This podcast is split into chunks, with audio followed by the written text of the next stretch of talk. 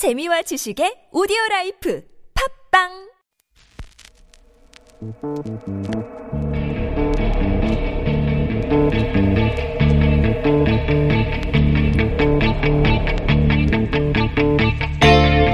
안녕하세요. 뉴스공장 주말 특근 진행을 맡은 시사인 김은지입니다. 이번 한 주는 지난 주말 있었던 남북미 정상의 판문점 회동이 내내 화제였습니다. 정말 뭉클하고 설레는 장면들이었는데요.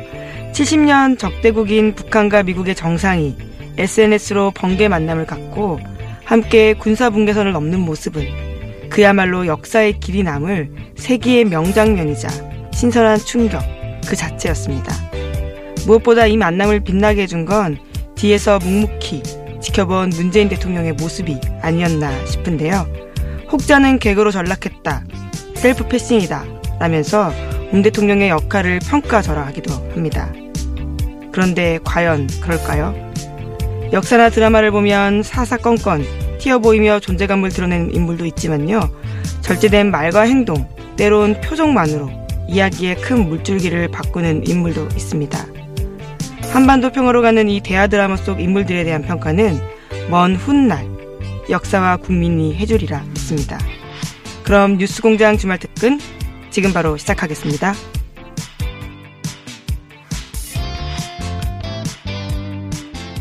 주말 특근 첫 번째 순서로 지난 7월 1일 월요일 2부에 방송된 탁현민 대통령 행사기획 자문위원과의 인터뷰를 준비했습니다.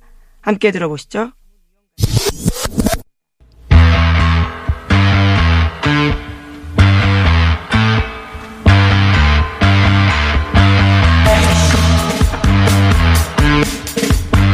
어제 남북미 3자 회동 그 자체는 의전의 관점에서는 대혼란이었습니다. 예. 어, 동선도 카메라도 뒤집박죽이었는데 대통령 어, 정상의전에 세계적인 새로운 기원을 열었다. 저는 개인적으로 그렇게 보는데 해서 이야기를 좀 해볼까 하고 어, 전문가죠. 전직 청와대 행정관 탁한민 전 행정관이 오셨습니다. 안녕하십니까. 네, 안녕하세요. 의전의 신기원 아닙니까?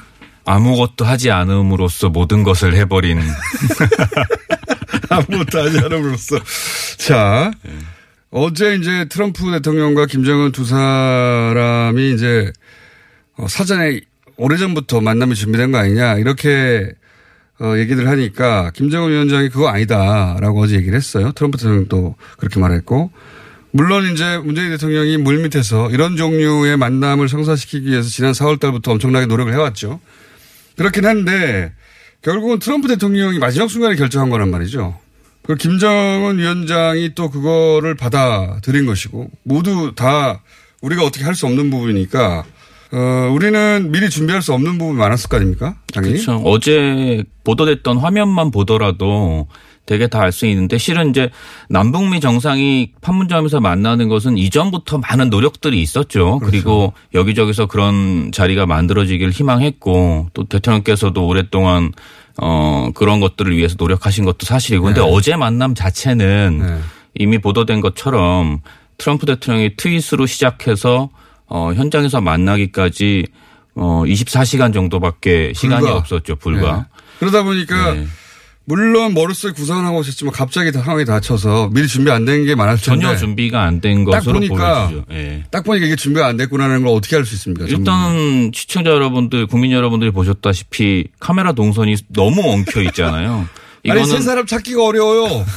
이거는 기본적으로 전석을 포함한 현장 취재 기자들하고 전혀 동선 합의가 안 됐다는 거고 두 번째는 동선 합의를 할 만한 시간적 여유가 없었다? 시간적 여유도 아마 없었을 것이고 이게 3국이 모이는 거잖아요. 네. 어떤 의미에서는 남북미. 그렇죠. 그러니까 적어도 셋, 셋이 다 같이 모여서 네. 어디까지 찍고 어디서 빠지고 어느 어. 위치에서 찍고를 협의를 해야 되는데 원래는 그 협의 과정이 전혀 없었던 것으로 당연히 그렇게 보이고 그 다음에 이제 두 번째 제가 그러니까 좀 협의가 없으니까 네. 기자들이 그냥 서로 좋은 화면을 찍으려고 경쟁하다 밀고 보니까 들어가는 거죠 서로. 서로 밀고 들어가니까. 네, 서로 밀고 들어가니까 서로끼리 자기들끼리도 비키라 그러고 뭐 나오라 그러고 뭐 야, 우리 말로 나죠. 나와라 영어로 clear 뭐. 네. hey hey hey 뭐 어, 여러 나올 수 있는 말들은 욕 빼고는 다 나온 것 같더라고요. 예. 아, 이게 서로 이제 약속이 안 되다 보니까 그렇죠. 서로가 자기 카메라 앞에 다른 기자가 서면 비키라고 서로 하는 상황. 예, 예. 그러다 보니까 세 정상이 잘 안 보여요. 그러니까 이 서로 이제 답답한 상황이 벌어진 거고 두 번째는 그 회담장에 의장기를 보시면 의장기요? 예, 그 뒤쪽에 이제 저 북한의 인공기하고 예. 성조기가 나란히 배치돼 있잖아요. 예. 그 배치까지는 미리 준비한 것처럼 느껴질 수 있지만 실은 자세히 보신 분은 아시겠지만? 의장기가 다 끌려요 바닥에. 그러니까 높이가 안 맞는 거예요. 아. 제가 봤을 때는 북쪽에서 준비한 게 틀림없는데 왜냐하면 저희는 인공기가 네. 그렇게 준비가 안 돼 있었 안 돼 있고 네. 북이 인공기를 가지고 왔을 리도 없기 때문에 네. 아마 당일날 새벽쯤에 북에서 의장기를 부랴부랴 공수해 왔을 거고 근데 그 높이가 안 맞아서 건물 왜냐하면 그 자유의 집이 건물이 상당히 낮거든요. 그러니까 아마 그 의장기가 바닥에 끌리는 초유의 사태가 아, 아, 그게 눈에 들어오는구나. 네, 가장 먼저 저한테는 가장 먼저 들어오더라고요. 아, 저거 끌리면 안 되는데. 그렇죠. 왜냐하면 이게 음. 제대로 쓰고 서로 높이가 맞아야 되는데 한번 나중에 한번 유심히 보시면 난리가 아닙니다. 의장기도 거의 그 아. 카메라 동선 수준이고. 그러니까 서로, 아, 가족인 가져왔는데 높낮이를 몰라서 그렇죠. 바닥에 끌리는 상황으로 되어 있더라. 네. 그때 그걸 봐도 사전에 의전 준비할 시간이 없었다. 그다음에 마지막으로는 이제 경호원들의 동선이 그러니까. 거의 기자 동선만큼 아니, 경호원들이. 서로 섞여가지고 네. 북한 경호원, 남한 경호원, 미국 경호원이 서로 서로 막 같이 이 정도의 시작했더라고요. 정상회담을 할 때는 의전 경호 보도는 사전에 몇 차례씩 만나거든요. 그래서 각각의 파트별로 진행을 하는데 전혀 진행이 안 됐다는 걸 느낄 수가 있죠. 제가 봤을 때는 첫 장면, 네. 그러니까 두 정상이 조하고 통일각 앞까지 판문각 앞까지 걸어가는 그 장면을 제외한 나머지는 어 정해진 시나리오가 없었던 것으로 보입니다. 어, 정상이 어디로 갈지 모르니까 그렇죠. 기자들이 우르르 따라다니는 거군요. 예를 들어 뭐 그 자유의 집 안으로 이제 정상회담을 하러 들어갔을 때도 네. 일부 기자들이 따라 들어갔다가 다시 밀려 나오잖아요. 네. 보통의 경우는 들어갈 수 있는 기자들에게 비표를 주고 정하거든요. 어, 어. 그러니까 나머지 기자들은 다 바깥에 자기들이 찍을 만한 위치에 있고 따라 들어갈 수 있는 기자들만 따라 들어가는 건데 네. 이번에는 누가 들어갈 수 있을지 모르니까 우르르 들어갔다가 다 들어갔다가 네, 너 나가 너 나가 해서 이제 나간 그런 사태가 벌어진 거죠. 그 의전의 관점에서는 완전히 난장판이었던 거네요. 의전과 기획이 없었던 아예 예, 아예 없었다고 봐- 보는 게 맞죠. 딱 한 장면. 어떤 장면이요?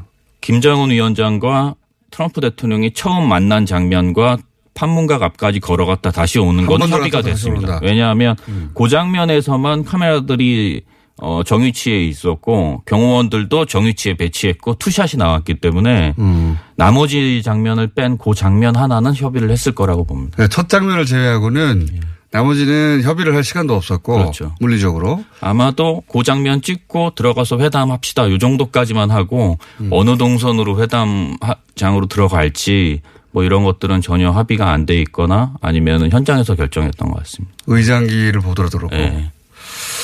그렇게 그 정상들이 아무런 시나리오 없이 그렇게 움직이는 걸 보는 것도 본인 입장에 통쾌한 맛도 있지 않습니까? 항상 그걸로 머리 저 통, 저 난장판을 보라 그러면서 뭔가 질서가 물어서 통쾌한 근데 이제 직업적으로는 예. 그런 장면을 보면 아쉬움이 먼저 생기죠. 아, 요걸 이렇게 하는 게 좋았을 텐데 뭐 이런 생각을 할 수밖에 없죠. 이제 만약에 직업적으로. 아, 그- 그렇겠죠.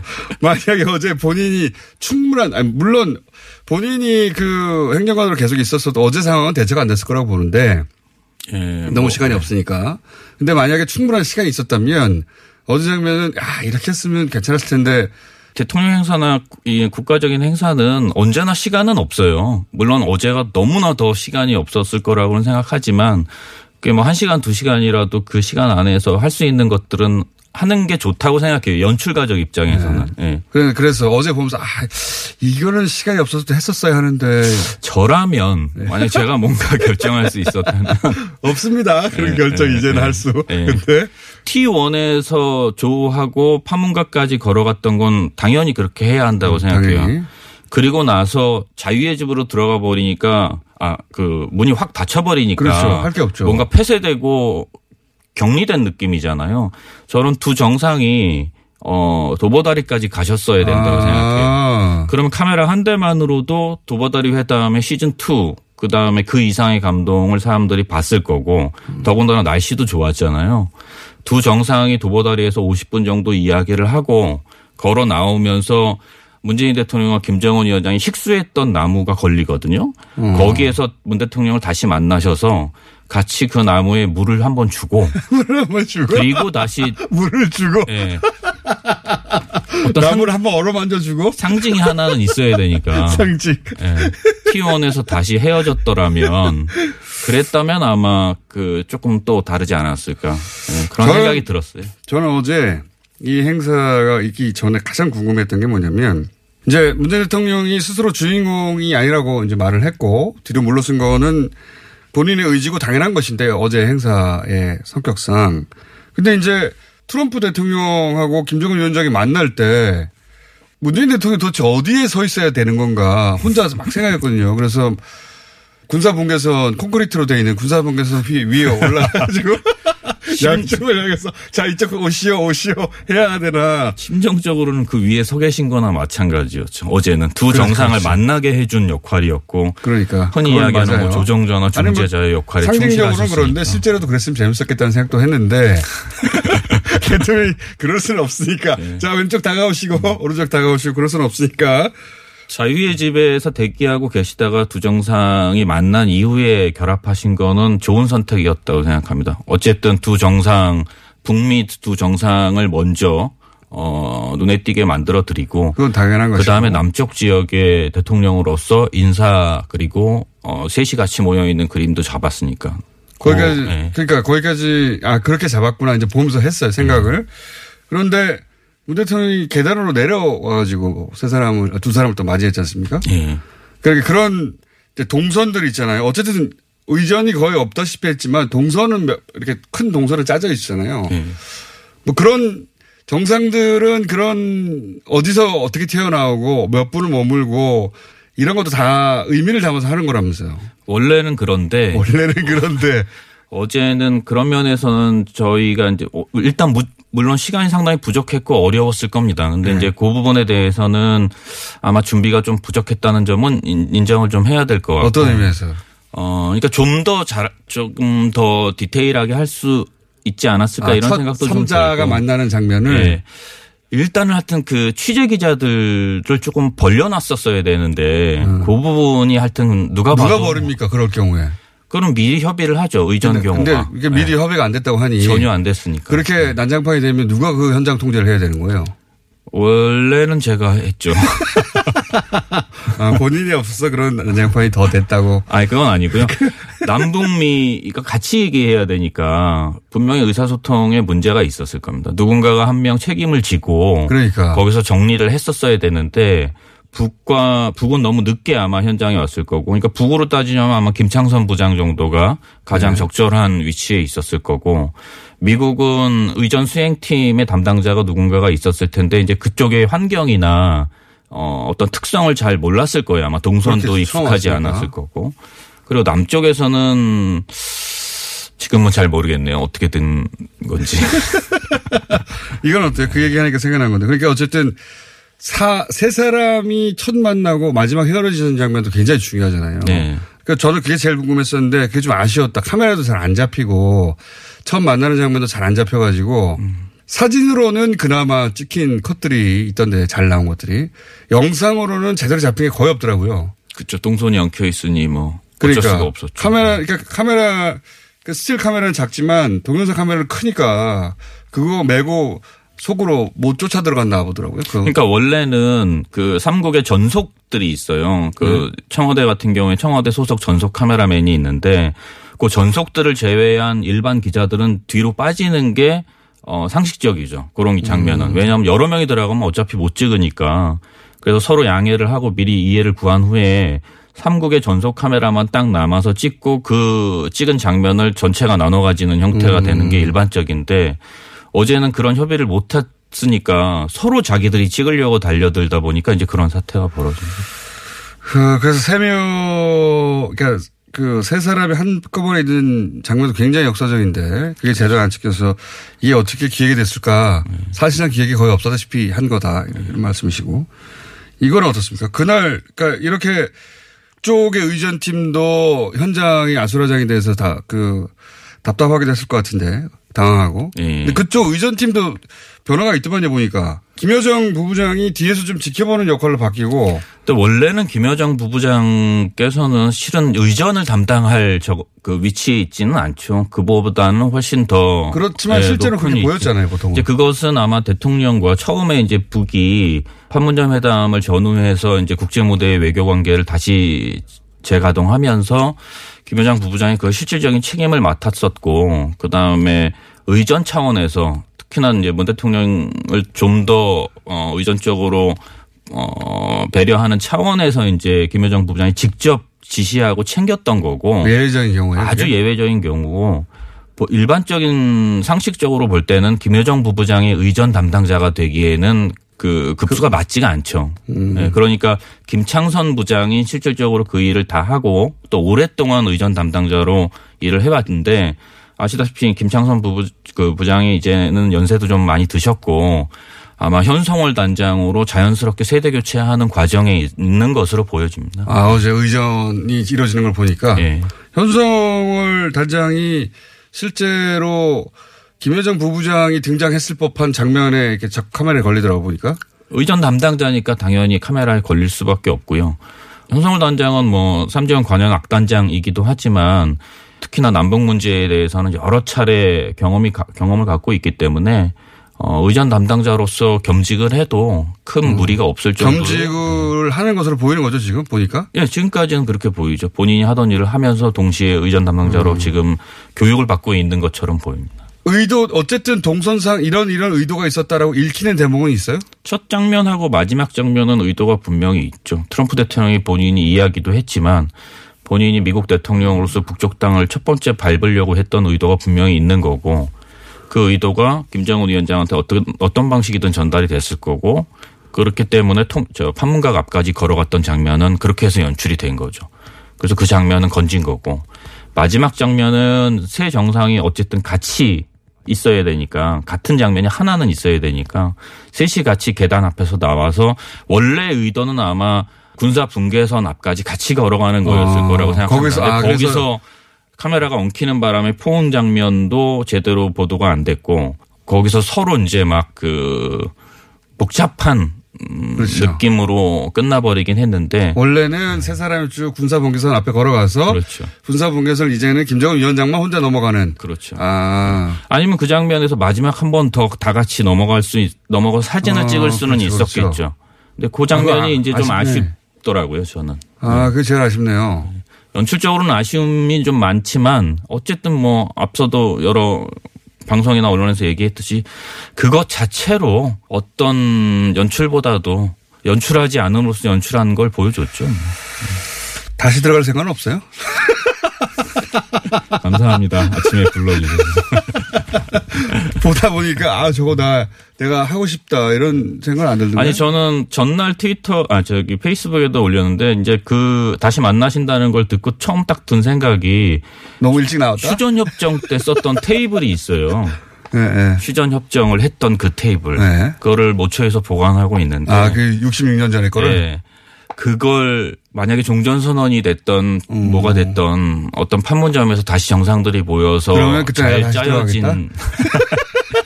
그 테이블을 내가 세팅하겠다. 그 테이블을 꼭 국민 여러분들이 보실 날이 왔으면 좋겠습니다. 자, 오늘 여기까지 하고요. 예, 탁현민 전 산림행정관 여기까지 하겠습니다. 감사합니다. 네, 고맙습니다. 네, 청와대 행정관으로 재직하는 동안 기발한 행사 기획력과 연출력을 선보였던 탁현민 자문위원회 판문점 회담 평가 어떻게 들으셨나요? 이날은 뉴스공장 유튜브 실시간 시청자가 4만 7천 명에 이르렀습니다. 정말 많은 분들의 관심이 쏟아졌는데요. 김탕수육 찍먹 부먹님. 예, 아이디가 굉장히 먹음직스럽습니다. 난리 부르스였지만 그래도 감동이었다라는 소감 남겨주셨고요. 전전미님은 사상 유례 없는 난장판 번개라는 글 남겨주셨습니다. 또 탁현민 자문위원은 자신이 결정할 위치에 있었다면 문 대통령과 김 위원장이 함께 심은 나무에 물을 주는 행사를 기획했을 거다라고 언급해서 눈길을 끌었습니다. 이에 대해서 양희 흑수전님은요, 너무 자기적이잖아요. 라고 흐흐흐 하셨고요. 임혁진님은 재취업각 날카롭다, 크크크 등의 의견 주셨습니다. 좀 자기적이고 오글거리면 어떻습니까? 우리가 살고 있는 이 땅에 평화만 찾아온다면 모든 순간들이 아름다운 추억의 한 페이지로 남지 않을까 생각해 봅니다. 주말 특근 두 번째로 7월 3일 수요일 2부에 방송된 송기호 변호사와의 인터뷰 준비했습니다. 다시 들어보시죠.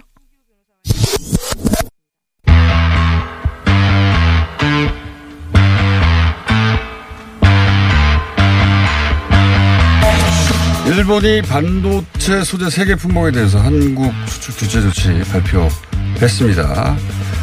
어, 이 조치가 WTO를 위반하는 것이냐 아니냐 앞으로 주요한 쟁점이 될 수 있는데 이 문제 한번 짚어보겠습니다. 어, 인변 국제통상위원회 소속 송교 변호사 오랜만에 나오셨습니다. 안녕하십니까? 네, 안녕하세요. 예. 이거 어려운 사안인데, 예. 법을 다 이해하고 싶지는 않습니다. 다 이해하고 싶지는 않으니까 핵심만 좀 정리해 주세요. 그러니까 일단 아베 총리는 WTO에 부합한다, 정합한다 이런 식으로 표현하자면 위반이 아니라는 얘기죠. 예. 위반이 아니라는 얘기인데 어떻게 보십니까? 전문가로서 이 분야에. 아베 총리는 그렇게 말을 할 수밖에 없겠지만 그동안 WTO 규정이나 판례 비춰보면은 이 규제는 WTO 위반이죠. 왜냐하면 예. 어, WTO 이렇게 지금 수- 상품의 무역과 관련된 가트 규정 11조는 예. 관세를 매기는 그런 방식 이외에 어, 수출을 제한하는 조치를 금지하고 있는 거죠. 근데 이제 음. 이번 조치의 성격을 간단히 보면 크게 이제 두 가지로 볼 수가 있는데요.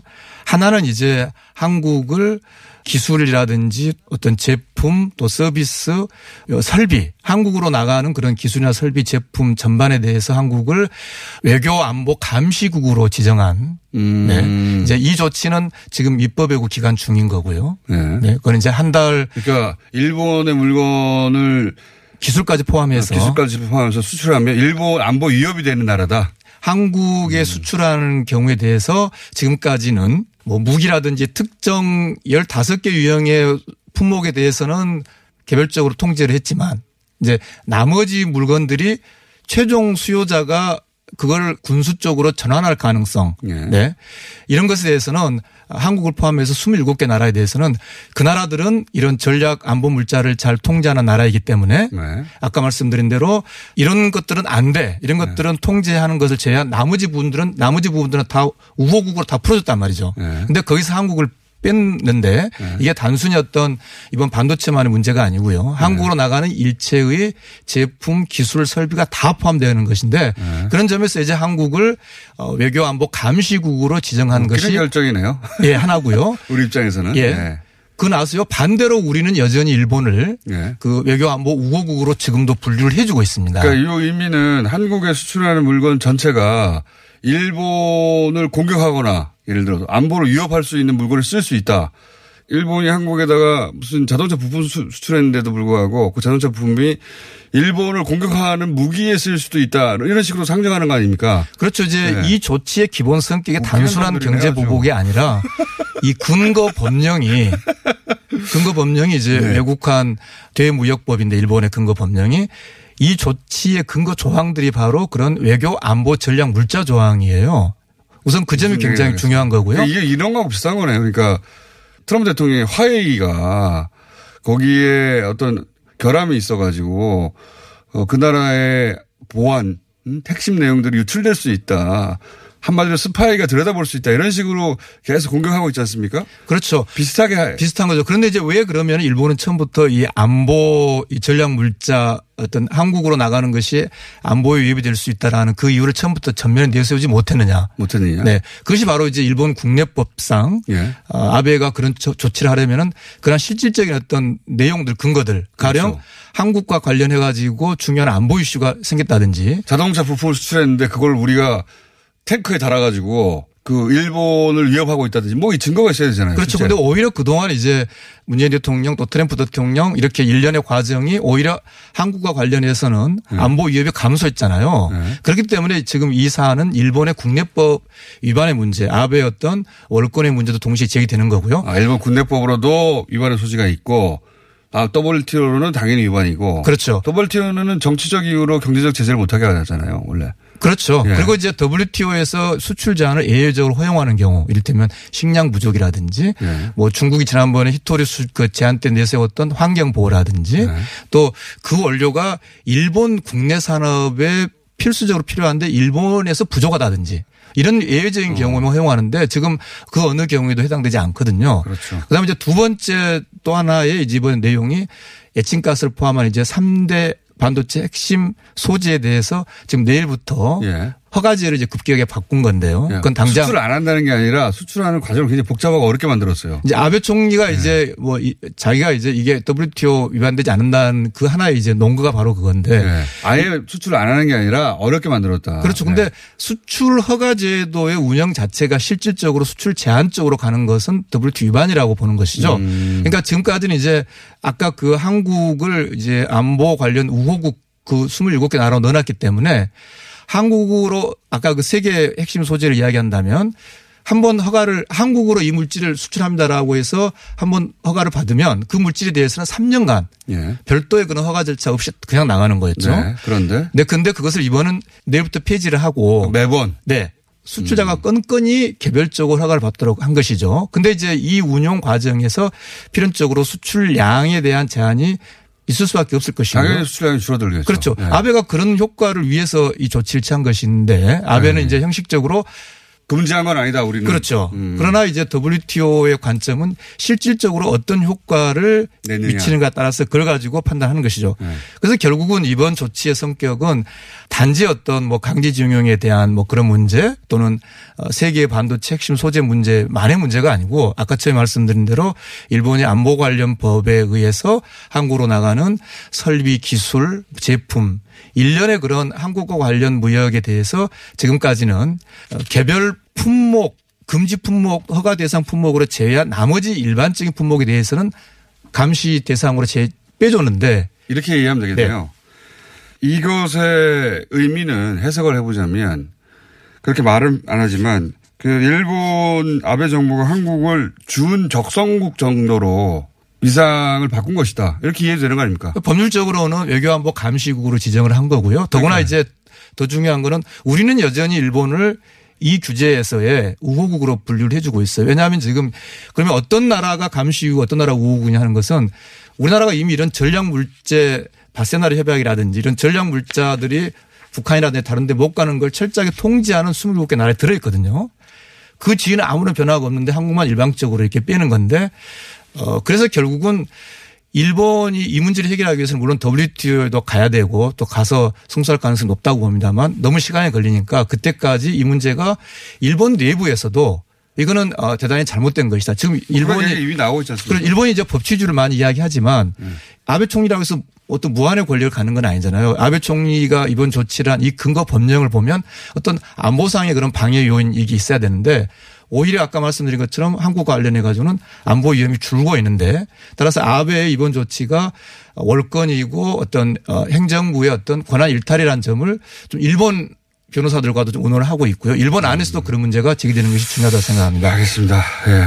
어려운 이야기인데 그나마 좀 최대한 쉽게 풀어보려고 했는데 어, 한마디로 말해서 일본 아베 정부가 우리나라를 거의 반쯤 적성 국가로 분류하는 것과 마찬가지 결정을 내린 것이다. 그렇죠. 지금. 지금 더욱이 이제 한일 군사 정보 보호 협정이 여전히 유효하지 않습니까? 시간이 다 네, 됐습니다. 이런 군사적인 문제는 그대로 신뢰를 두면서 예. 이런 경제 보복적인 조치를 취한다는 것은 이건 법에 안 맞는. 건데 선거에서 이기려고 그러는 거잖아요. 네.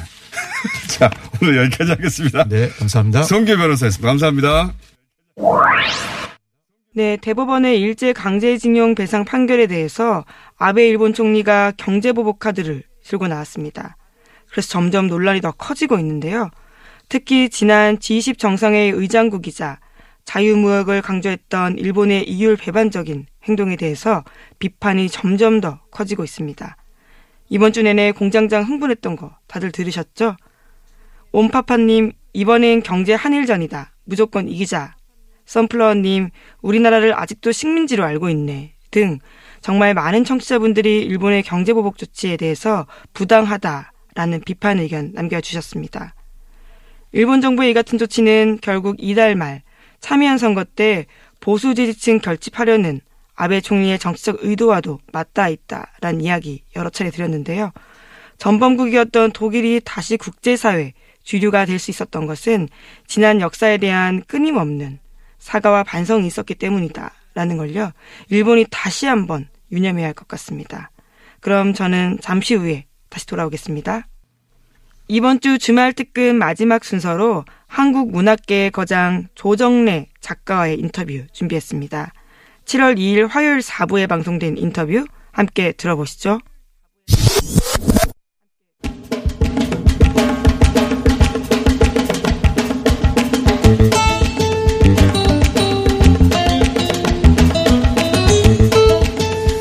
천오백오십만 권이 어, 팔린 소설의 예, 작가 한국 문학을 대표하는 작가 중에 한 분이죠.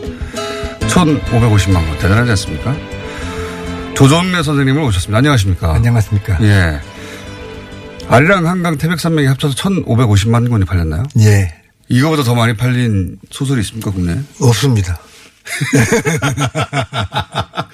선생님 뉴스 공장을 듣지는 않으시죠? 들을 시간이 없습니다. 들을 시간. 계속 소설을 쓰기 때문에. 그, 제가 전업 작가들한테 몇 번 이야기를 들어본 적이 있는데, 예. 정말로 전업 작가라고 하려면 아침에 출근해서 저녁에 퇴근하는 개념을 가지고 예. 매일 일정 시간 글을 쓴다고 하더라고요. 그렇습니다. 그렇습니까? 예. 하루에 13, 4시간. 오, 13시간 시간을 글이 잘 안 나올 때도 있잖아요. 그래서 저는 지금 책상에 너무 오래 앉아 있어 가지고 예. 한강 쓴 다음에 왼쪽 아랫배 탈장. 이번에 천년의 질문 쓴 다음에 오른쪽 아랫배 탈장 배를 두 번에 찢었습니다. 너무 오래 앉아 계셔가지고. 예. 배 창자를 막는 막이 터져가지고 창자가 흘러내리는 병을 얻어서. 너무 오래 앉아 있습니다. 예. 하루 종일. 그것이 직업 작가의 운명입니다. 365일. 예. 그러다 보니까 365일 곱하기 48년. 그러다 보니까 선생님은 그러면 활자로 된 걸 주로 읽으시겠군요. 그렇죠? 그렇습니다. 예. 그러니까 인터넷 읽고 쓰고 읽고 쓰고. 앱을 받아가지고 뉴스 공장을 듣는다든가 유튜브를 활용한다든가 그런 것보다는 그 전통의 활자 매체를 더 아직은 선호하시죠. 그리고 죄송합니다만 저는 핸드폰이 없는 인간입니다. 원시인입니다. 아, 그러시구나. 그리고 실제로 제 손자가 할아버지는 컴퓨터 킬지 모르세요 하는 정도로 그러니까 손으로 쓰시더라고요. 손으로 씁니다. 그래서 제가 저, 아, 컴퓨터를 못 쓰시는구나. 예.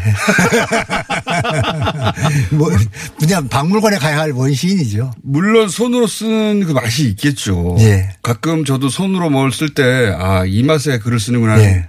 하지만 그래도 그 오탈자 교정하고 이럴 때는 컴퓨터가 편하거든요. 그런데 기계의 힘에 실리다 보면 네. 내 영혼이 글자 속에 스미지를 못하지요. 아, 글자 하나에 하나에게. 그럼요. 그냥 문장 하나하나는 다 밀도감, 영혼이 스미는 밀도감이 있어야만 독자들을 흡입 끌어당길 수 있는데 네. 기계의 속도에 실려서 인쇄 식으로 해버린다면 그건 날아가는 문장이지 어, 독자의 영혼을 붙드는 문장일 수는 없는 거죠.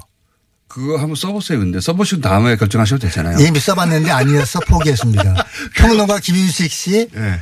김훈 소설가 저 세 사람이었는데 김훈, 예, 김, 김윤식 선생 돌아가셨으니까 두 사람 남았어요. 손으로 쓰는. 손으로 쓰는 분. 예. 근데 그 원고지가 그럼 그대로 다 있다는 거 아닙니까? 다 있습니다. 예. 아, 그거 좀 남는 거좀 주시면 안 됩니까?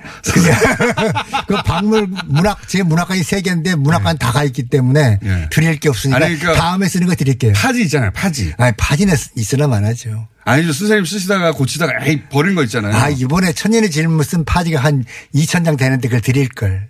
그 부- 버리셨어요? 다 버렸죠. 아 그런 걸 주셔야죠. 그게 장사가 되는 데는. 다섯 장 쓰면 드릴게요. 근데 제가 선생님 소설이 보면 아리랑은 일제시대 얘기고 예. 태백산맥은 빨치산 얘기죠. 예. 그리고 나서 한강은 이게 이제 군부 독재 시절 고도 성장기 예. 60년대 90년 사이 정도 얘기 아닙니까? 예. 그러니까 쭉 보면은 아 역사가 이렇게 이어지, 이어져서 소설이 나오는구나 싶었는데 이번 책은 보니까 지금 현재예요, 그죠? 예. 다루신 게 예. 이게 시대를 쭉 흘러가면서 다루신 게 맞는 거죠? 예. 그 지금 현재를 다루신 건데 제가 이 천년의 질문이라는 그 소설책의 그 신호를 읽다 보니까 예. 어 이거 이명박 대통령하고 삼성 얘기 아닌가? 좀 있지 않습니까 그 안에? 그러니까 국가를 형성하고 있는 국가 권력을 형성하고 있는 예. 입법, 사법, 행정, 예. 재벌, 언론 이 다섯 개의 권력기관이 어떻게 결탁하고 예. 야합을 해서 국민을 억압하고 속 착취하고 예. 유린하는가 그 특히 자본이. 어떻게 예. 여기서는 그죠? 그러니까 자본 큰 자본들 다 그리고 큰 언론 다 예. 그 정치 권력한 사람 다를 모아서 잔치를 벌이고 있는 게 어. 천년의 질문이죠. 왜냐하면 이전에는 뭐 일제 시대 또는 그 일제 혹은 뭐 그 다음에는 이념 예. 이런 게 그 주제였다면 이번에는 자본이 권력이 어떻게 나라를 망가뜨리나 예. 그걸 어떻게 그 일, 일반의 시민들이 뚫고 나가는가 뭐 이런 얘기 아닙니까? 그렇습니다. 근데 제가 그래서 구조를 큰 구조를 보니까 와, 이거 이명박 대통령 비자금하고 삼성 예, 그런 이야기도 있습니다. 삼성 얘기도 좀 들어가 있습니다. 모티브가 예. 돼 있는 것 같고 예. 또 읽다 보니까 저랑 주진우 기자도 좀 모티브가 있는 거 아닌가 맞, 맞지 않습니까 혹시? 그런데 그, 저, 어, 네이버에서 예. 이제 옛날 그 라디오 드라마처럼 성우들이 이걸 낭송을 했습니다. 예. 그 때 몇몇 살 댓글을 붙였는데 주진우 기자가 아닌가 했는데 머리가 길다는데 왜 가서 틀림없다고 했는데 대답하시라고 저한테 질문이 왔어요. 그냥 네. 왜냐하면 수사 시간주 시사 주간지의 기자가 나오니까 그렇습니다. 그래서. 주진우를 이름을 장성을 바꾸고 이름을 우진우로 바꿔서 예. 주진우가 맞습니다. 그죠? 예. 주진우 기자가 모티브가 일부 됐고 저도 나오는 것 같은데요. 그렇습니다. 뒤에 네. 주진우 기자가 전세 압력 받아가지고 유럽으로 피신할 때 함께 동행하는 사람이 바로 김호준 선생이고 이름이 김선재라고 박히어 김선재. 나옵니다. 예. 아 그러니까 최근 몇 년간 현실에서 벌어진 사건들을 선생님이 쭉 보시다가 예. 다 묶어서 예. 이 소설에 녹아낸 예. 그죠? 그러면서 언론도 막 등장하잖아요. 예. 언론. 언론과 자본의 결탁 이런 거. 예. 종이 신문도 보시죠, 다. 예, 봅니다. 그러면 흔히 말하는 조중동부터 시작해서 모든 신문을 다 보십니까? 아닙니다. 10년 전에는 주중동을 보고 항일회까지 봤는데 네. 어, 시간 낭비 너무 심해서 항일회와 중앙일보를 추각을 하고 나머지는 다 퇴했습니다. 그렇군요. 지금 현재 벌어지고 있는 상황들이 이 소설에 녹아 있다고 보시면 됩니다. 예전에는 역사를 읽는 느낌이었거든요. 예. 지금은 현재를 읽는 느낌이에요. 현재를 바탕으로 해서 우리의 미래를 조망하고 전망하는 것이죠, 이 소설이. 이게 천년의 질문을 그러면 뭔가 질문을 던지시는 거잖아요. 네. 이 안에서 소설 안에서. 국민에게 국가란 무엇인가가 주제고 질문입니다. 그리고 국가가 있은 이후에 수천 년에 걸쳐서 네. 어느 시대 어느 정권이든지 국민을 핍박하고 속박했거든요. 예. 그래서 국민들은 왜 국가가 필요한 거지? 어. 세금을 뜯어가고 국가가 네. 우리를 한 일이 뭐지? 네. 하고 질문을 계속 해왔습니다. 예. 우리도 지금 해오고 있습니다. 네, 그럼에도 그렇죠. 불구하고 답이 없습니다. 예. 그래서 조정래가 소설로 그 답을 마련한 게 천년의 어, 질문입니다. 답은 이 책을 읽어보시면 소설 그렇습니다. 읽어보시면 나옵니다. 나오는 것이고. 그런데 이제 그 질문을 작가가 하고 싶은 질문을 역시 질문하는 직업인 기자를 통해서 하신 거군요. 예. 어. 기자가 가장 많은 사람들을 가장 여러 계층의 사람들을 그렇죠. 쉽게 만날 수 있고 네. 그 작가가 하고 싶은 이야기를 가장 빠른 효과 있는 방법으로 표출시키고 전달하고 음. 내가 있잖아요. 물었어야 할 것을 그렇습니다. 입을 통해서 물으신 예. 거군요. 그러니까. 그럼 기자가 실제 대신 심정으로 이 소설을 쓰신 거네요. 주진우 기자는 내가 소설에 쓴 기사보다 훨씬 더 잘 쓸 수 있는 기자지만 네. 제가 쓴 것 보고도 감탄할 거예요. 그렇진 않아요. 제가 잘 아는데 말도 떠듬고요. 그렇진 않은데 탐사 기자로는 아주 출중한 예, 기자죠. 그럼요. 예. 예. 어, 저도 등장을 하는군요. 유럽. 자, 책이 몇 권짜리입니까? 세 권짜리입니다. 아니, 짧으네요. 예전에 그 대하 소설들에 비해서는. 이제 세 권짜리인데도 불구하고 젊은이들은 길어서 못 읽겠다고 합니다. 길어서 참 큰일 났죠. 아, 그래서 오디오북을 만드신 거 아닙니까? 이 오디오북은 이제 네이버에서 예. 출판사와 이야기를 해서 제가 허락만 했을 뿐이고 예. 새로운 방법으로 글을 읽는 시간이 적은 사람들을 위해서 예. 또 글을 읽기를 기피하는 젊은 세대를 위해서 만든 게 오디오북입니다. 그러면은 그 오디오북 나레이션은 선생님 직접 하십니까? 아닙니다. 성우들이. 성우들이? 예. 성우들이? 예, 15명이 동원돼서. 아, 그러면은 예를 들어서 그 어떤 지문을 그 여성의 지문이면 여성이 등장하고. 그렇습니다. 오. 완전히 옛날 라디오 드라마라고 생각하면 됩니다. 어, 그럼 소설을 그대로 하- 읽긴 읽으나. 네, 그대로 읽으면서 배역에 따라서 다 정해져서 목소리가 다르고 어, 다르고. 감정도 실리는 거예요? 아, 그럼 완전하게. 뭐 문을 열고 그가 외쳤다. 예, 아주- 누구야? 그랬을 때 예. 누구야가 아니라 누구야? 예, 아주 아주 재밌어요. 제가 들어보니까 실감 납니다. 근데 이거 많이 팔립니다. 이 그래요? 일권은 공짜로 들려줬고 예. 이건 3권을 팔리는데 많이 팔린대요. 그래요? 예. 그러니까 이 IT 기술을 이용하셔야 돼요, 선생님들 이제는. 이게 제가 안 하는 것도 매력 있잖아요.